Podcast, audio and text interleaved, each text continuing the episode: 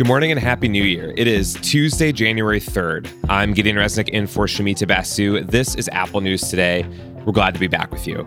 On today's show, an NFL player is in critical condition after suffering cardiac arrest on the field, the rise of births following the fall of Roe v. Wade, and how practicing optimism can help your health.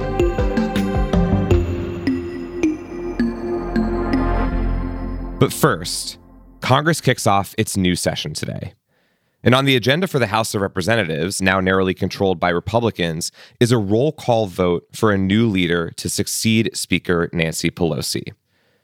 House Speaker elections tend to be a kind of dull first day formality in Congress, but this year's vote is anything but. It's shaping up to be the most dramatic in a century. Pretty much everyone thinks this goes to a second ballot, which hasn't happened in the House of Representatives since 1923. That is Natalie Andrews, a congressional reporter for the Wall Street Journal who's been following the vote. The top choice for many House Republicans is Congressman Kevin McCarthy. He won the party's nomination last fall.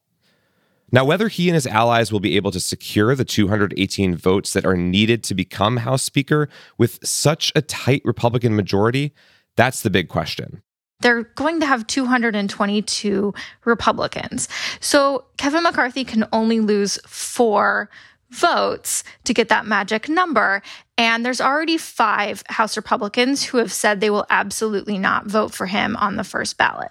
Andrews says there's no one cause that is uniting this small group of GOP lawmakers against McCarthy. He's been a Republican leader for over a decade and has made some enemies along the way. And a failed bid could derail the party's future plans. If the House can't reach a consensus on a new speaker today, Congress will get off to a slow start. The delay of choosing the House Speaker really delays the whole Congress from starting. So, House Republicans are starting to get antsy. They just won the majority. They'd like to get going on legislation. And it is going to take them longer to get their committees set up. It's going to take them longer to get legislation going on the floor. McCarthy and his allies spent the holiday weekend working the phones and meeting with members to change minds. And Andrews says they'll likely be working down to the noon Eastern deadline for today's floor vote. And if he doesn't win on the first ballot, it'll go to a second ballot, then potentially a third or more. In 1923, it took nine ballots to reach a consensus candidate. Kevin McCarthy's going to try to make some more deals if he can. If he can't, you could see an emergence of a consensus candidate or an emergence of someone challenging him and saying, hey, you don't have the votes. So it could get dramatic, but there's always a chance that Kevin McCarthy wins it on the first ballot. That is what he is hoping for, at least. And if McCarthy is elected to hold the Speaker's gavel next, he will be the third in line to the presidency.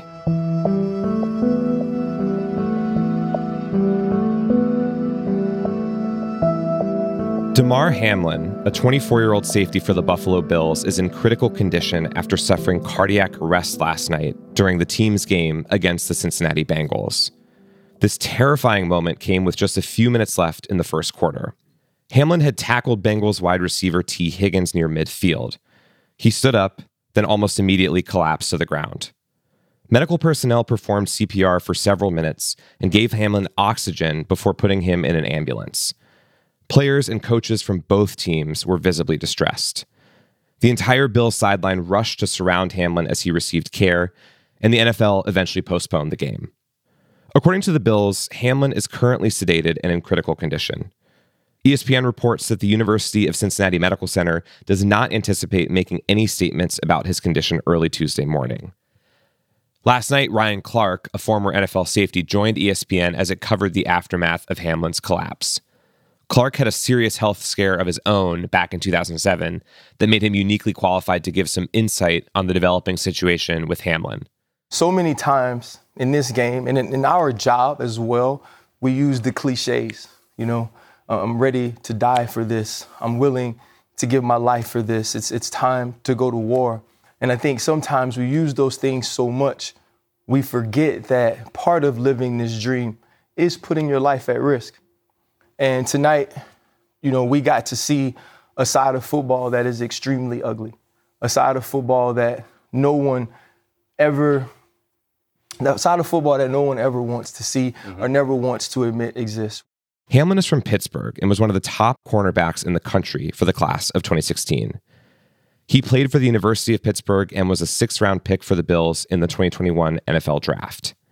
His charitable foundation called Chasing M's has been raising money for a holiday toy drive for kids in Pennsylvania. Hamlin aimed to collect $2,500 for the cause, and as of this morning, donations have surged to over $3 million.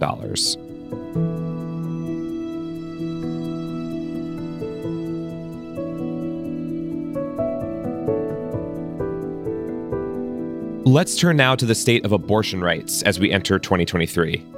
An economic model predicts there will be 50,000 more annual births in America if abortion restrictions go forward as expected. Melissa Jeltsen wrote about this problem for The Atlantic.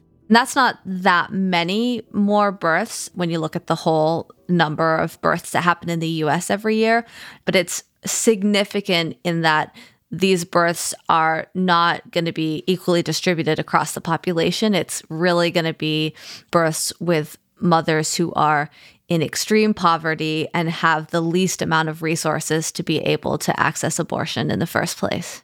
And she explains that people denied abortions are likely to be in states with poor track records of supporting infants and parents the states that have banned abortion or are in the process of banning abortion are already the states where it is the hardest to be a pregnant mother or to have a young newborn, where there aren't the types of resources and a strong safety net for people who need it to be able to call upon it. One policy Jeltsen says could help a lot would be extending pregnancy related Medicaid coverage for a full year after a birth. Now, federal law only requires two months. But many states that have banned abortion have not taken this step to help low income parents. Jeltsen worries that changes to shore up assistance are just not happening fast enough. It's very realistic to expect that there will be more families in poverty, more women will die as a result of these bans. And if these states want to do something about it, they need to act now. These are complicated problems that require a lot of resources and investment. Roe v. Wade was struck down about six months ago, so a wave of births could be just weeks away.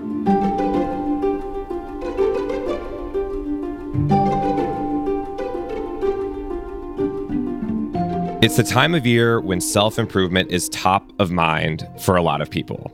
New year, new goals, you know the drill. So maybe in 2023, you've pledged to call family and friends more often, or order less takeout, or dust the cobwebs off that fitness membership that you bought last year. But what about just trying to change your frame of mind? Judith Graham from Kaiser Health News writes about the benefits of practicing optimism. Scientists have been digging into it for years, and two studies released in 2022 found practicing optimism can help our bodies stay healthier for longer. Optimism enhances confidence, mental strength, resilience, and these are some of the qualities most needed as we get older because we need the ability to adapt to difficult circumstances, and optimism is one of those characteristics that allows us to do so. Studies have linked higher levels of optimism with a reduced risk for things like heart disease, stroke, and cognitive impairment. Optimistic people tend to be better at regulating their emotions and navigating the challenges of day to day life. Graham spoke with a bunch of self identified optimists to better understand their half glass full worldview. Like Grace Harvey from Georgia, she is 100 years old, the daughter of sharecroppers. And Graham suspects Harvey was born an optimist. For her, faith plays a key role. Her belief in God is a deep source of optimism. Her belief helps her adapt to all kinds of situations and cultivates trust.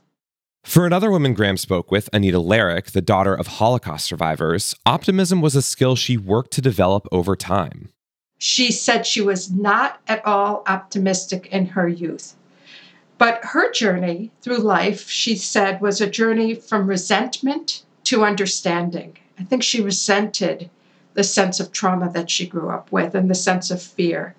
She said, There's always the struggle, there's always the midnight voice but what she does is she encounters it, she acknowledges it, and she chooses trust in herself and in the people that surround her and in the world that she's created for herself. She chooses gratitude. Becoming an optimistic person might sound easier said than done, and the science does support that. Studies suggest some people have a natural advantage and genetically inherit optimism from their ancestors. But it can be learned. How is the next big question for scientists, Graham says. Until we have that answer, Graham has this advice from her reporting Optimism is a continual choice. It's not just something that you take for granted, it's something that you enact every day of your life. You can find all these stories and more in the Apple News app. And if you're already listening in the News app, stick around. We've got a narrated article coming up next.